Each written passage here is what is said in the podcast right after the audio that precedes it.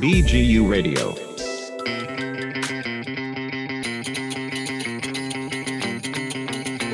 אתם על מחקר אחד, סדרת הפודקאסטים של המרכז הישראלי למחקר איכותני של האדם והחברה, באוניברסיטת בן גוריון בנגב. בכל פרק צוות המרכז צוללות עם חוקרת אחת לתוך תהליך מתודולוגי במחקר אחד שלה. האזנה נעימה.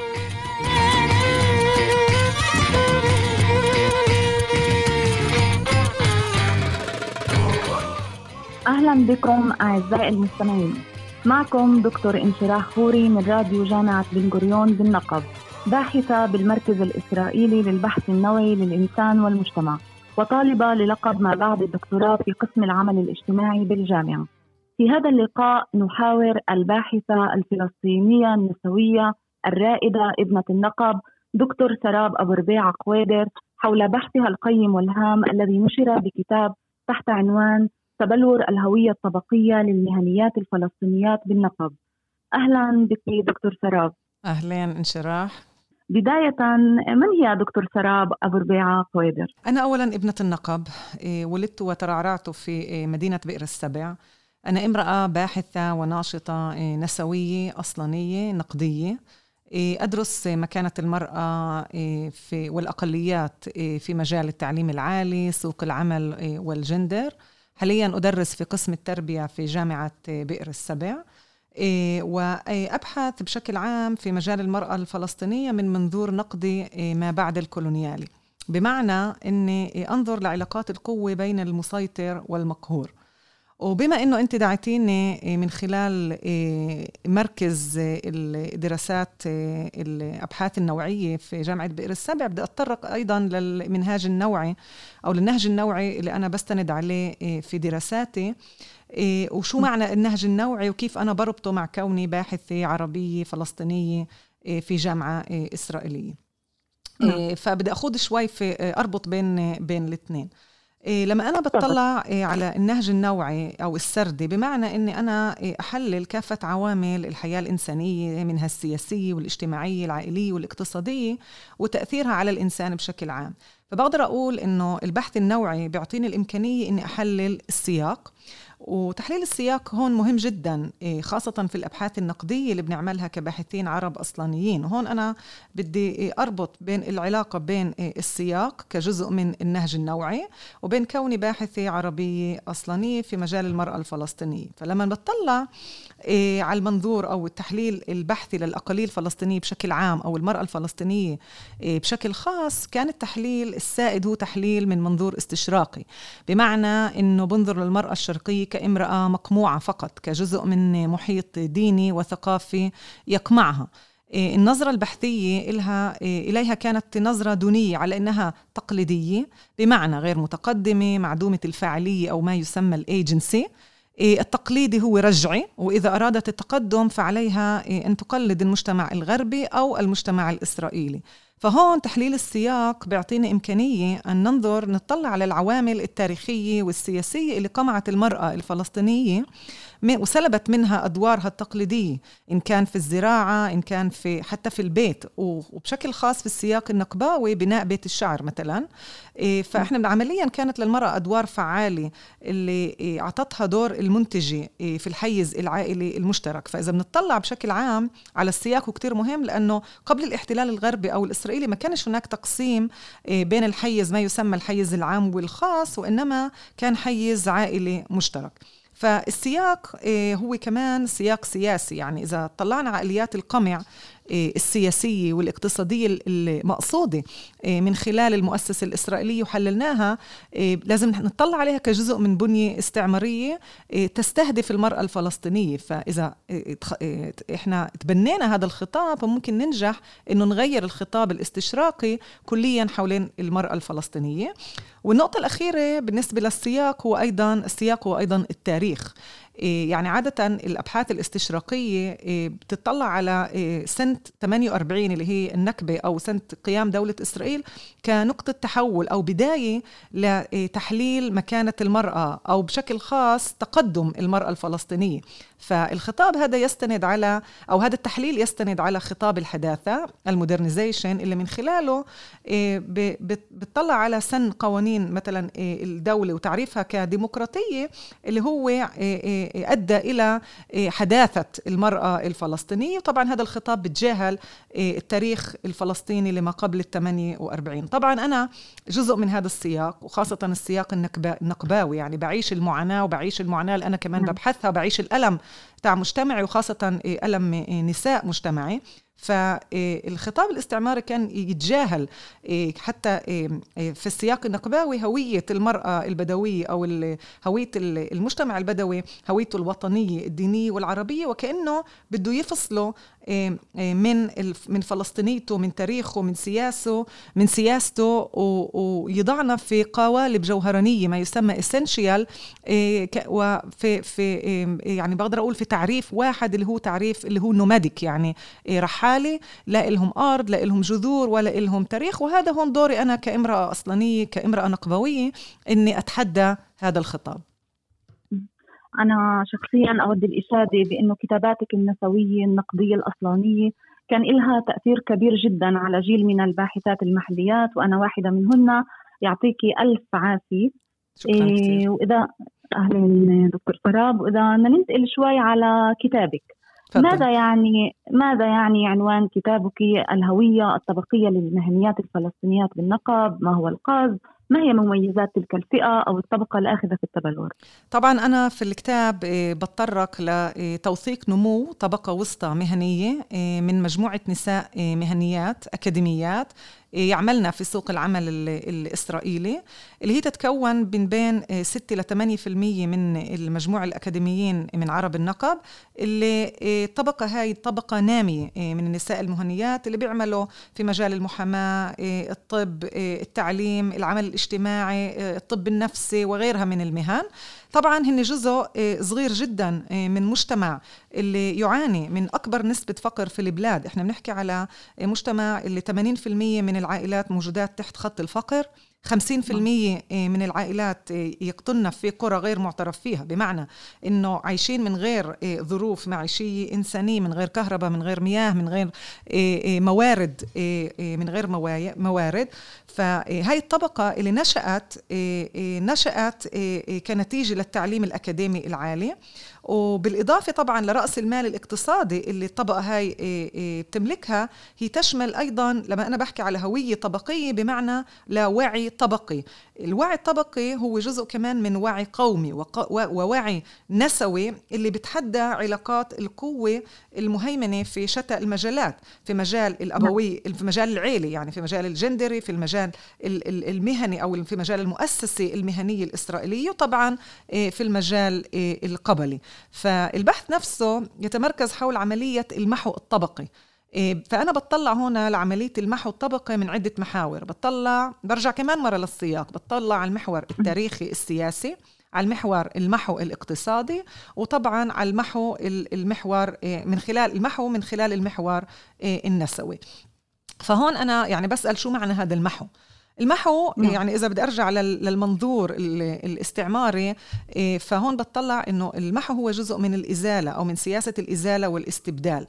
فهون هدفي في هذا البحث إني أفكك آليات المحو الطبقي بشكل خاص المحو الطبقي إيه، من عدة إيه، من خلال عدة مؤشرات. فهون بتطلع على المؤشر العنصري الجندري الديني والقبلي.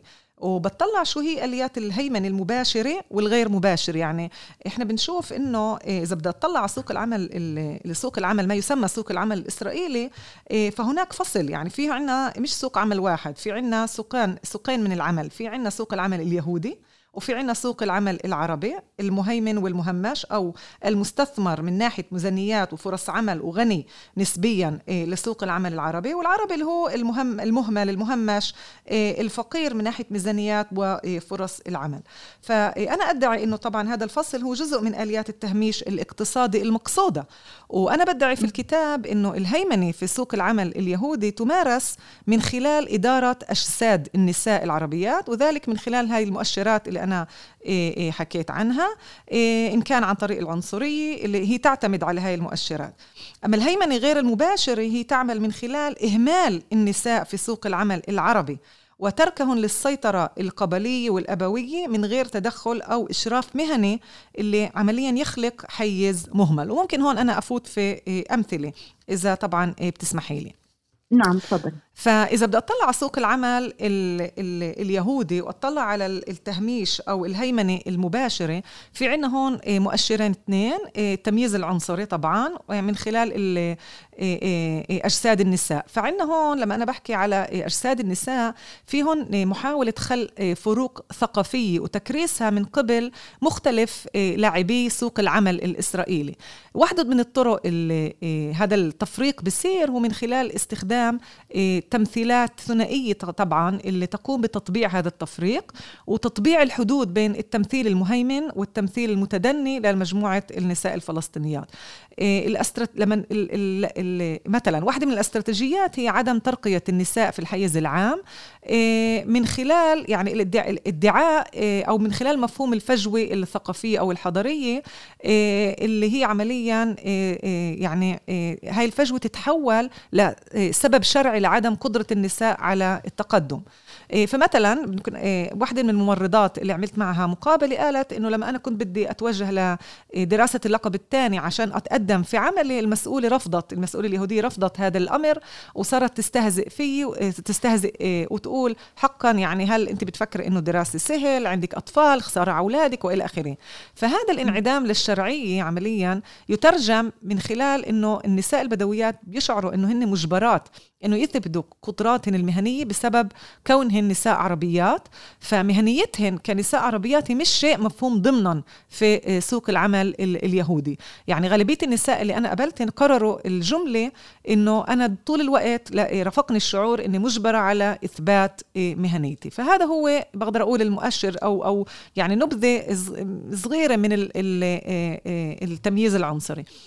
إيه، يعني انت هون عم تحكي على نمطية واراء مسبقة عن النساء إيه، البدويات وكأن وكأنهم لا يستطيعن إنه يصلوا لهي المناطق. مزبوط. وأنا عم بعمل عمليا عم بفكك هاي الأنماط. يعني عم بفرج شو هي المؤشرات اللي من خلالها إيه، الأنماط هاي بتأخذ دورها. فهون بنتقل نعم. للمؤشر الثاني وبعدها بنحكي على سوق سوق العمل اليهودي. المؤشر الثاني هو المؤشر الديني. شو معنى المؤشر الديني؟ المؤشر الديني يتطرق إلى هوية النساء البدويات كنساء إيه، إيه، مسلمات. فهون هذا الإشي بدور حول اللباس الديني خاصة غطاء الرأس. إيه، طبعا هو جزء كمان من السياسات الاستعمارية اللي متمثلة في الخوف من الإرهاب الإسلامي ومن المرأة المسلمة. فهذا طبعا يتمثل في سياسة تخويف مثل الفزع اللي بتمثل في حالات كثيرة في رفض قبول نساء مسلمات في وظائف داخل المجتمع اليهودي. موجودة بسبب لباسهم الديني. إيه مثل ما أشارت كثير من ال ال ال ال النساء اللي عملت معهن المقابلات. فهن عمليا مهمشات مش بس لكونهن نساء ونساء عربيات وإنما كمان مهمشات لكونهن نساء إيه مسلمات. المؤشر الثالث اللي هو جزء من الإهمال في في سوق العمل العربي أو الحيز العربي هو المؤشر القبلي وهذا مؤشر كتير كتير إيه، مهم وإحنا حسب رأيي من أهم المؤشرات. فإذا بدي أطلع يعني على المؤشر القبلي هون أنا إيه، شفت إنه في تصادم أو أو صراع أو توتر بين الشفرات القبلية مثلا إيه إيه عدم التدخل في شؤون إيه قبيلة أخرى أخرى إيه حظر الكشف عن معلومات إيه تتعلق في ابن أو بنت قبيلة وبين الشفرات المهنية مثل الشفرات العلاجية اللي بتتطلب التدخل العلاجي وحتى القانوني في أمور قبائل أخرى أو إخراج معلومات من القبيله لأهداف إيه مهنية.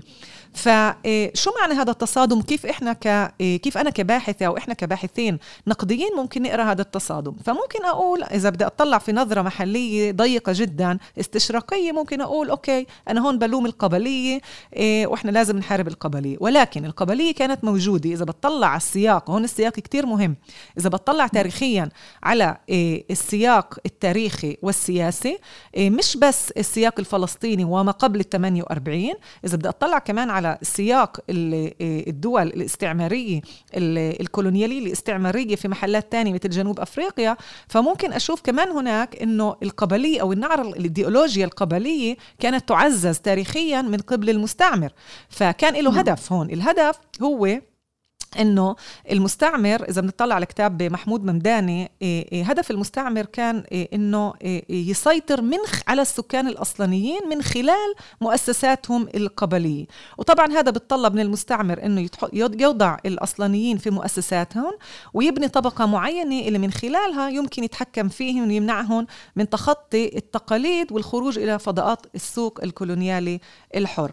فهون إحنا بنشوف إنه كمان من ناحية آه، تاريخية آه، مثلا آه، سياسة الوجهاء مثلا اللي تعطي الامتيازات والقوة للزعماء التقليديين أو لزعماء القبيلة حتى هن يتمكنوا إنه يفرضوا النظامهن على مجموعتهن ويخلوهن رعايا رعايا فهي كانت استراتيجية من قبل أنظمة كولونيالية كثيره فهذا كمان جزء من تعزيز القبلية في المجتمع البدوي الفلسطيني في في النقب وطبعا اللي بيدفعوا الثمن هن النساء المهنيات. فبنشوف هون تصادم بين الشفرة القبلية والشفرة المهنية والتصادم التصادم هذا بي يعني بيجي بيؤدي في كثير من الحالات لتهديدات ومرات حتى ممارسة العنف ضد النساء اللي يعملنا في في القرية أو البلدة البدوية. فلما بتوجهوا لل للمسؤولة في المؤسسة الإسرائيلية فهون المؤسسة الإسرائيلية مش مستعدة إنها يعني تشرف أو إنها تشرف من ناحية مهنية وإنه تخلص المتوجهات من دائرة الخطر من دائرة الخطر أو من التهديد. فهذا الإشي بمس مش بس النساء المهنيات ولكن كمان النساء الموجودات في حالات خطر أو حالات تعنيف في العائلة اللي النساء المهنيات نفس ما بيقدروا يوجهوا لهن المساعدة بسبب كل هاي سلسلة هياكل القوة أو سلسلة التهديدات اللي بالآخر تعزز من قبل السلطة الإسرائيلية. آه، المؤشر الأخير اللي كمان آه، اللي بنشوفه في سوق العمل العربي هو المؤشر الجندري طبعا آه، من خلال الأبوية. يعني اللي هون إحنا بنشوف اصطدام مش بس بين المهنية والقبلية وإنما اصطدام أيضا بين المهنية والأبوية. يعني بنشوف إنه في هيمنة ذكورية إحنا بنحكي على مهن اللي هي غير عادية. بمعنى إنه كان صعب الوصول لإلها وصعب إنه يتعلموها في الجامعات الإسرائيلية. فإذا بناخذ مهنة الطب أو الصيدلة معظم النساء اللي عملت معها معهن مقابلات اتعلموا إما أو بالأردن أو خارج أو أو في إيه، أو في الضفة أو حتى تعلموا في شرق أوروبا إيه، حتى نعم. يتمكنوا إنه يوصلوا لهي المهنة فبشكل عام إذا بنطلع إنه المجتمع هو كمان مجتمع ذكوري اللي طلعوا أول على الحيز العام كمهنيين هن طبعا إيه، الرجال فلما النساء دخلوا هذا الحيز واحتلوه ف إيه، صار في هون كمان تصادم أو صارت منافسة بين الرجال إيه، والنساء على إيه، على هذا الحيز وصار في محاولات من من من تأديب النساء في هذا الحيز إنه هن لا يعملن حسب المعايير مثلا الجندرية أو حسب المعايير المقبولة وهذا بخلي بخلي الإشي إنه يعني ينزل من من مهنيتهن في هذا الحيز مثل الرقابة أو كل ما يتعلق بشرعنة الأنظمة المتعلقة بأجساد النساء في هذا الحيز. فهذا طبعا من ناحية التمييز ومن ناحية محو طبقة أو الوعي عند هذه الطبقة. يعني أنا كيف بفهم منك عم نحكي على طبقة آه، طبقة النساء اللي هن مهنيات اللي هم بيعانوا من سلسلة تهميش وتقاطع تقاطع مواقع تهميش عرقية دينية قبلية اقتصادية.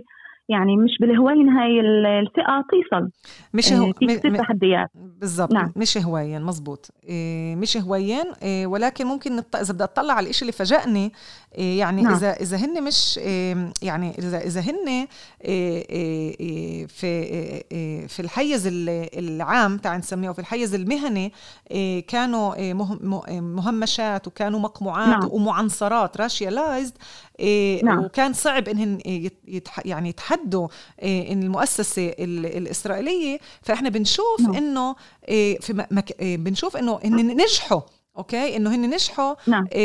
في رفع مكانتهن في البيت أو في الدوائر البيتية يعني في دائرة العيلة مع يعني في المساواه مع الزوج مع العيلة الكبيرة ومع المحيط ال ال ال الاجتماعي أو المجتمعي اللي يحيط فيهن فهون إحنا بنشوف إنه هن فعلا كانوا كمان يعانوا من الإقصاء في الحيز الخاص ولكن نجحوا في رفع مكانتهن من خلال مثلا دفع الأزواج والمحيط العائلي بالاعتراف في ضرورة مهنيتهن في هذا الحيز في الحيز العائلي أو في الحيز نعم. الخاص فمثلا غدروا إنه يقنعوا الرجال أو إنه انه الخوض إلى في مشاركة في الأعمال المنزلية دعم المرأة في عملها حتى لو كان خارج ساعات الدوام المقبولة حسب المجتمع إيه، يعني هي لا هو مع الوقت الرجل تحول مش بس لداعم إيه، مجهول ولكن كان يدعم أيضا بشكل فعال وباخذ دور خاص إيه، في التصدي للنقد العائلي أو القبلي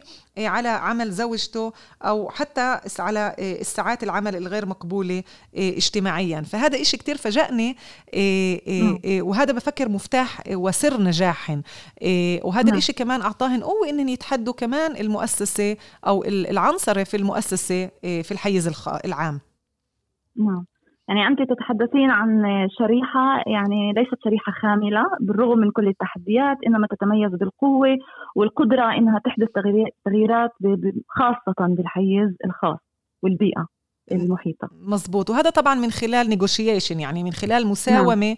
آه، آه، مع الرجال من خلال إثبات أهمية مهنيتهن آه، للحيز الخاص أهمية مهنيتهن وطبعا رفع هن كمهنيات في الحيز العام هن عمليا بيرفعوا قضايا لهن كتير أهمية في الحيز العام الإسرائيلي اللي هو يهمش مش مش بس بهمشن كنساء مهنيات ولكن أيضا يهمش المجتمع البدوي ك كزبائن أوكي؟ في هذا الحيز. نعم. إيه، فهن بيرفعوا صوت عروبتهن بيرفعوا إيه، صوت احتياجاتهن الخاصة بيساعدوهن على بيساعدوهن مثلا يتلقوا دعم أو علاج معين من خلال مهنيتهن وهذا الإشي. فهن بثبتوا قديش مهنيتهن مهمة جدا لمجتمعهن وطبعا هذا إشي بيرفع من قيمتهن في داخل المجتمع. وطبعا بيعكس كمان على على العيلة وعلى الزوج عندما أسمعك تتحدثين عن البحث يخطر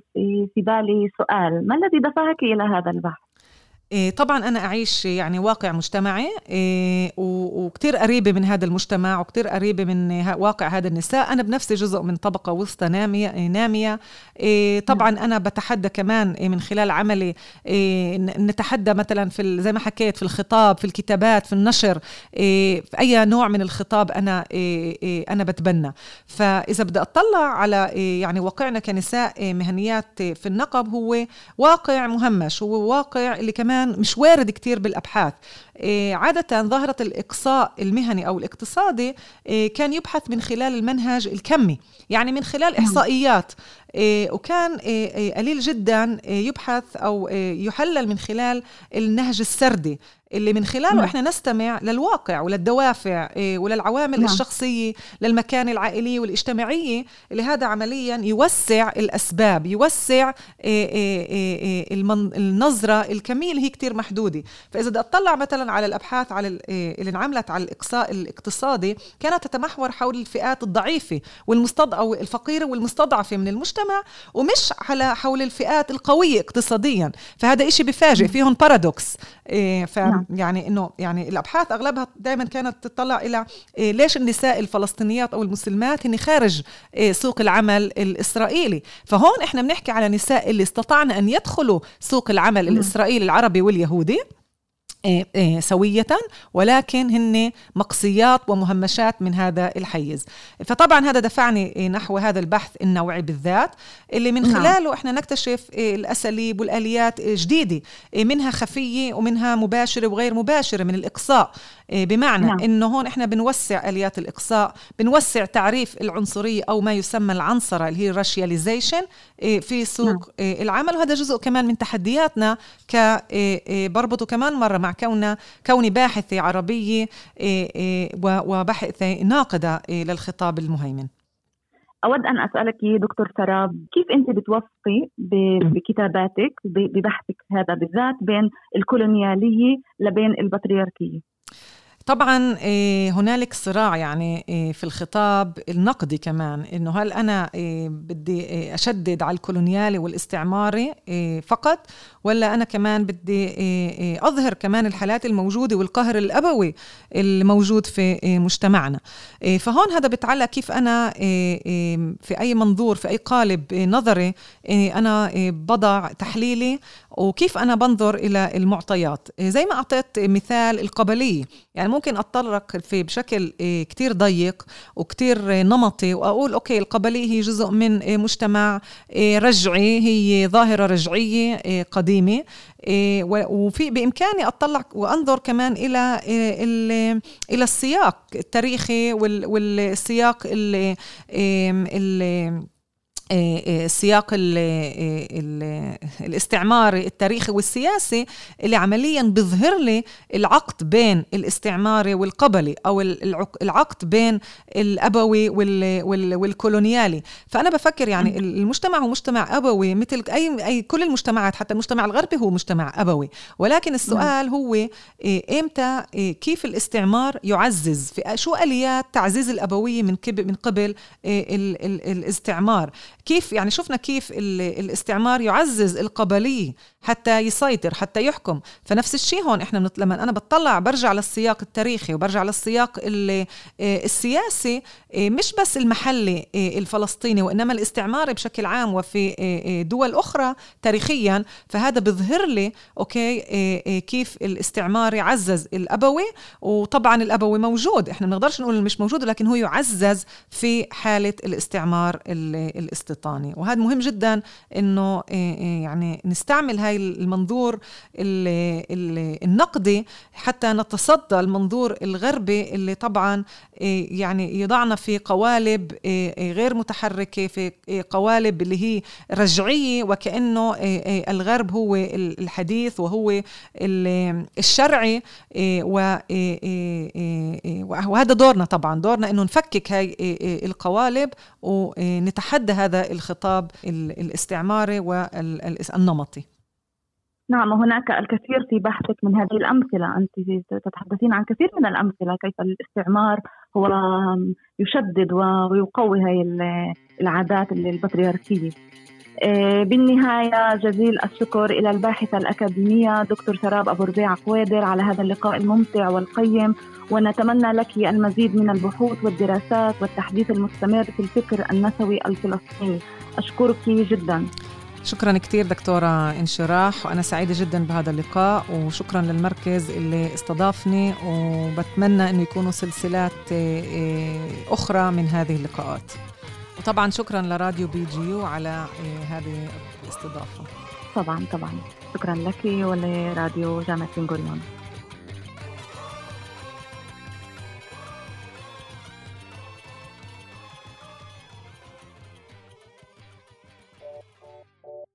BGU Radio. BGU Radio.